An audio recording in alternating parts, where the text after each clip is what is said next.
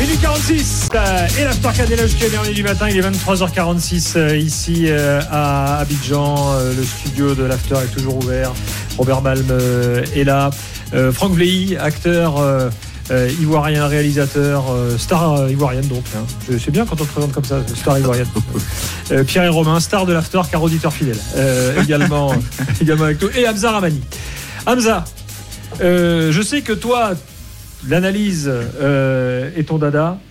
Euh, Qu'est-ce que tu veux nous dire après la première journée? Alors, on a à peu près tous vu que le Sénégal et le Maroc euh, sont en gros les, deux grosses nations qui euh, ont fait le métier correctement. Il y a pas mal de questions sur les autres. Euh, est-ce qu'on peut tirer des conclusions après cette première journée ou est-ce que c'est beaucoup trop tôt, selon toi? On peut tirer des conclusions sur certaines sélections. Je pense notamment au Ghana.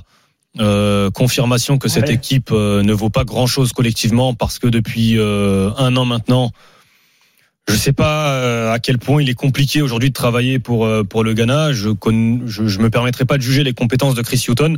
Ce que je vois, c'est que cette équipe ne ressemble à rien. euh, mais à rien. vraisemblablement, il y a schisme euh, entre l'équipe et le sélectionneur, hein, déjà. Comment ça commence à partir un peu en vrille Honnêtement, en termes de talent individuel, mais je, je le rappelle encore une fois, euh, c'est déjà presque un miracle de voir le Ghana qualifié en Coupe d'Afrique des Nations et le Ghana n'a dû euh, n'a réussi cette performance que grâce aux individualités, notamment à Mohamed Koudous. Sauf que face au Cap Vert, Koudous n'était pas là. Euh, normalement, il sera présent demain face à l'Égypte. Mais honnêtement, cette équipe ne ressemble pas à grand chose, quoi. Enfin, c'est flippant parce qu'effectivement, quand tu prends le 11 sur le papier, il y a quand même quelques joueurs intéressants. Alors peut-être pas pour aller gagner une canne, mais euh, Hmm. ne pas te faire dominer par le Cap Vert, essayer de passer une phase de poule en Coupe d'Afrique des Nations, ça semble pardon, quand même si, abordable. Si tu, mets, si tu mets le Ghana dans cette catégorie, mets le Nigeria dans la même, non? Alors, le Nigeria, sincèrement, c'est peut-être parce que je m'attendais pas à grand-chose, mais j'ai été euh, euh, agréablement surpris. En tout cas, je n'ai pas été déçu par euh, le Ghana sur le match, par le, le Nigeria, pardon, sur le match face à la. Guinée équatoriale. Euh, parce que l'adversité était aussi différente. hein. Il y a eu un partout. La, la Guinée équatoriale, oui, un partout effectivement, et que euh, ils ont eu quelques situations. Ils font un partout. C'est un match qu'ils auraient pu gagner si euh, Victor Osimhen euh, se montre peut-être un peu plus plus efficace devant le but. Euh, avant la Coupe d'Afrique, c'était des pays Ghana, Nigeria, Cameroun aussi que je mettais dans la même catégorie, à savoir gros nom, gros CV, gros passé, grosse histoire, ADN Coupe d'Afrique, mais qui effectivement euh, je n'attendais pas problème. grand-chose et Ouais. potentiellement élimination premier tour. Le Nigeria m'a un petit peu rassuré, un petit peu. Pas le Cameroun. Bah, le Cameroun, euh, ouais, ils étaient quand même en supériorité numérique, hein, sincèrement, euh, face à face à la Guinée.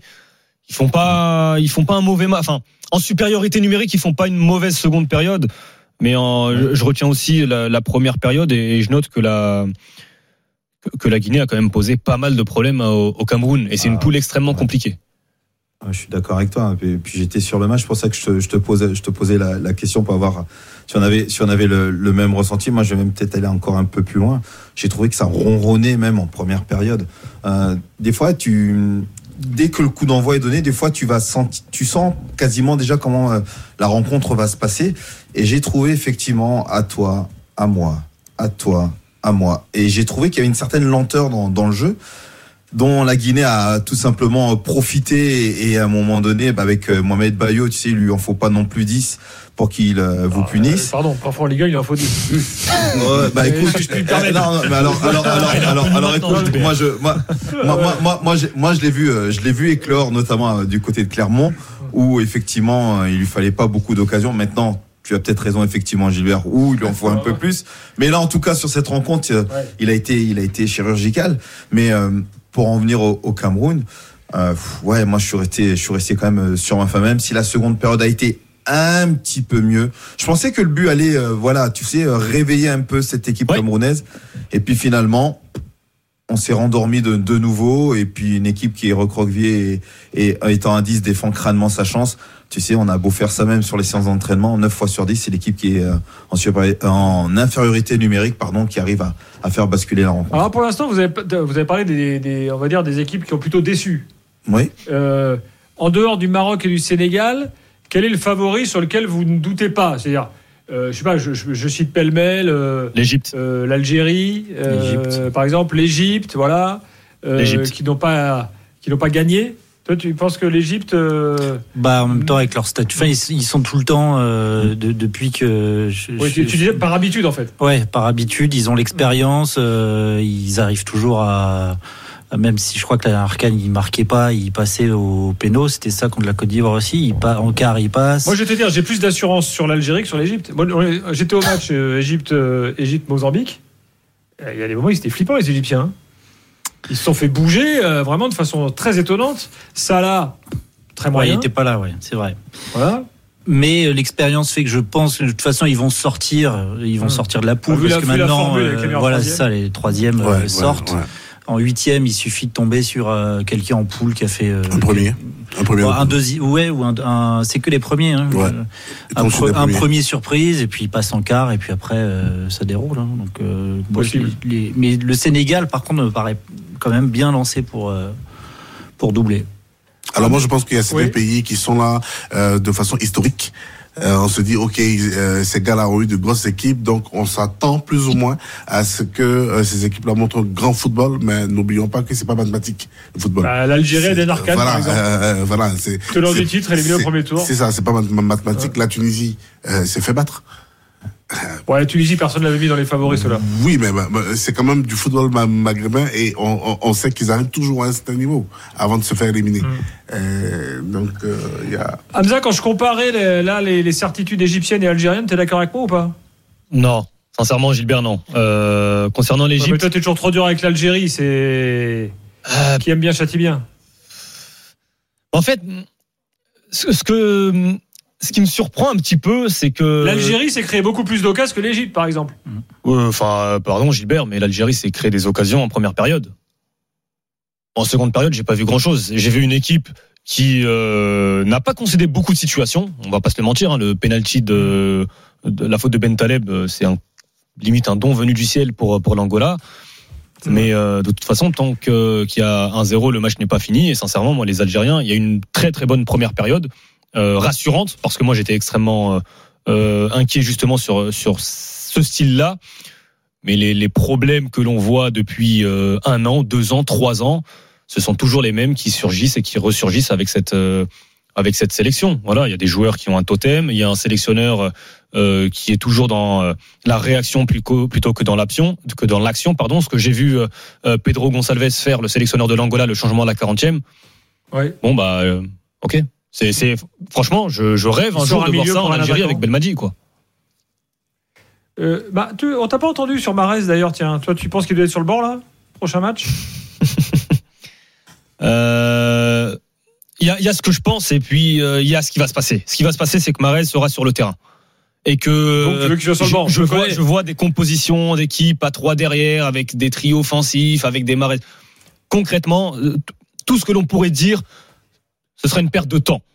Tant que Belmadi sera présent, Belma, euh, Riyad Mahrez sera sur le terrain. Voilà. Mais le problème, c'est que Mahrez, fut un temps, il a eu ses stats pour cacher ses performances au mieux médiocres, au pire catastrophiques. Mais quand il a plus les stats, bah, ça saute aux yeux que ça devient un handicap pour la sélection algérienne. Mais encore une fois, on parle pour ne rien dire puisqu'il sera évidemment titulaire euh, pour, pour Belmadi euh, tant qu'il sera là. Bon, bah, je sais pas. hein, Il n'y a, jamais de certitude absolue. Euh, Imagine Belmadi se lève un matin, il dit ah, tiens, je, je chamboule tout. Oui, c'est vrai qu'il c'est pas c'est pas trop le style de la maison, mais Ah, Bah, il Il peut chambouler, mais avec euh, certains. ouais. Disons qu'il est, il est fort avec les faibles et faible avec les forts. Pour euh, voilà, je veux dire ce que je pense.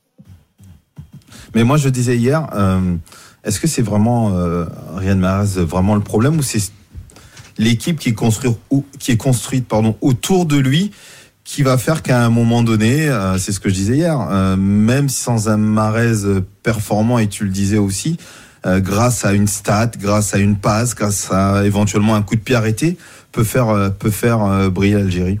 Aujourd'hui, Robert, je pense qu'en 2024, on peut plus se permettre d'avoir un joueur, sauf s'il s'appelle Lionel Messi. Et à ma connaissance, en Algérie, on n'a pas de Lionel Messi. Tu peux plus te permettre aujourd'hui d'avoir cette pensée de te dire, je vais garder un joueur invisible sur le terrain, et peut-être qu'un jour, peut-être qu'à la 89e minute, peut-être qu'à la 7e minute, il va faire la passe D, le but, le, le- le geste frisson qui va faire la différence. Je pense que c'est compliqué aujourd'hui en 2024. Amadou est là au 32-16. Amadou, bonsoir. Oui, bonsoir à tous. Bonsoir Gilbert. T'as regardé tous les matchs? Ouais, j'ai regardé tous les matchs ouais, depuis le début. Ouais. Bon. Euh, là, tu- bon, ce petit bilan, là, est-ce que tu es d'accord avec ce que- ce qu'on a dit jusque-là là? Ouais, je suis d'accord. Moi, il y a deux équipes qui, pour moi, ressortent euh, du lot. C'est surtout la Côte d'Ivoire parce qu'ils sont à domicile et qu'ils ont un milieu de terrain assez, assez impressionnant. Et j'ai vu le Maroc aussi qui me fait très très peur. Donc c'est si je veux aller loin dans la compétition, je préférerais éviter ces deux ces deux équipes parce que parce que c'est très équilibré et, euh, et ça va être très compliqué de faire le doublé, je pense. Ah, de, de- tu te projettes pas trop sur une victoire, là? Bah, mm, si euh, Aliou Cissé continue avec euh, Ismail Assar, ça va être compliqué et Habib Diallo, il est à l'envers. Donc, euh, euh, je préfère rester prudent, on va dire. Je sais pas, le Sénégal, on n'a rien dit sur le Sénégal encore. C'est vrai que le, le score a effacé un peu les éventuelles performances moyennes de certains. Il a raison, Amadou, sur, sur Diallo. Et ben, tu pourrais parler de Mané aussi, hein Ouais, Oui, c'est- oui, on Euh, Vas-y, vas-y, Amado. Non, non, vas-y. Non, mais c'est vrai que on peut, on peut en parler, mais euh, depuis quelques, quelques années, quel est l'attaquant d'axe vraiment qui s'est imposé aussi euh, côté, côté Sénégal? C'est ça aussi, on s'en est souvent remis à Sadio Mané. Euh, effectivement, par moments, Ismail Assar pouvait aussi euh, euh, être là, mais moi, je me souviens de la dernière canne aussi. Il y a personne non plus qui s'est vraiment, vraiment dégagé. Il y a eu pas mal de turnover aussi euh, à ce poste-là. Maintenant, euh, quand tu as des joueurs comme Mané qui sont capables de remplir leur rôle, Mm. alors c'est vrai qu'on l'a pas beaucoup vu sur cette rencontre-là, mais Dieu sait qu'il est important justement pour euh, pour, pour pour le Sénégal et, euh, et il entraîne tout le monde derrière lui. Tu prends juste la dernière canne, euh, il rate le penalty pendant la rencontre face à l'Égypte en finale, et c'est lui le premier au lieu de se prendre la tête à deux mains et, Ouais. et pleurer, c'est lui qui euh, qui a le qui a les gestes vrai, en disant allez allez le allez, allez, c'est a- dans la a- tête, c'est dans la tête. voilà, Ouais, c'est ça. vrai. Il a, il Ouais. harangue tout le monde et puis finalement, on connaît le résultat qu'il y a derrière. Donc, euh, faudra faire aussi euh, attention aussi au petit Lamine Camara qui sera capable aussi de pouvoir prendre aussi le, le relais par moment. On l'a vu sur ce match-ci aussi où il a, où il a été bon. Maintenant, moi, je demande, je demande confirmation, mais encore une fois, tu sais, quand tu débutes la compétition comme ils l'ont débuté, euh, certains pouvaient se poser des questions, effectivement, mais encore une fois, moi, je reviens là-dessus sur le travail de fond qui est fait. Euh, je pense que le Sénégal, effectivement, va sortir de la phase de poule, ça, c'est certain, mais euh, peut, pourquoi pas, euh, prétendre très sérieusement à sa succession. Amadou, merci beaucoup. Euh, Merci et puis, bah, beaucoup. écoute, on se rappelle, hein, le, quand Bonne soirée. Juste, euh, sera- si, je peux, avec plaisir. si je peux éviter l'Algérie euh, parce qu'on les bat jamais, ça me va aussi. Allez, le Ce groupe- serait une très bonne nouvelle, ça veut dire que l'Algérie affronterait le Sénégal en phase d'élimination directe. C'est ça. Mais là, le groupe du Sénégal croise avec celui de la Côte d'Ivoire. hein. Donc les deux ont intérêt à terminer euh, premier là pour, euh, pour s'éviter. Ah, un certain Côte d'Ivoire Cameroun. Ah, tu le veux ton Côte d'Ivoire Cameroun hein, il y a Sénégal Cameroun qui arrive. là. Ça, c'est déjà pas mal dans quelques Ouais. après-demain. Euh, dans un instant, on continue notre petit bilan. On va faire un petit bilan joueur aussi, parce que tu parlais de Lamine Camara. Il y a quelques joueurs comme ça, effectivement, euh, bah, qui, ont, qui ont brillé sur cette, euh, sur cette première journée. On va en parler avec Hamza. Et puis les infos ivoiriennes avant, avant le match de demain. Évidemment, encore une petite demi-heure ensemble d'Aftercan en direct d'Abidjan.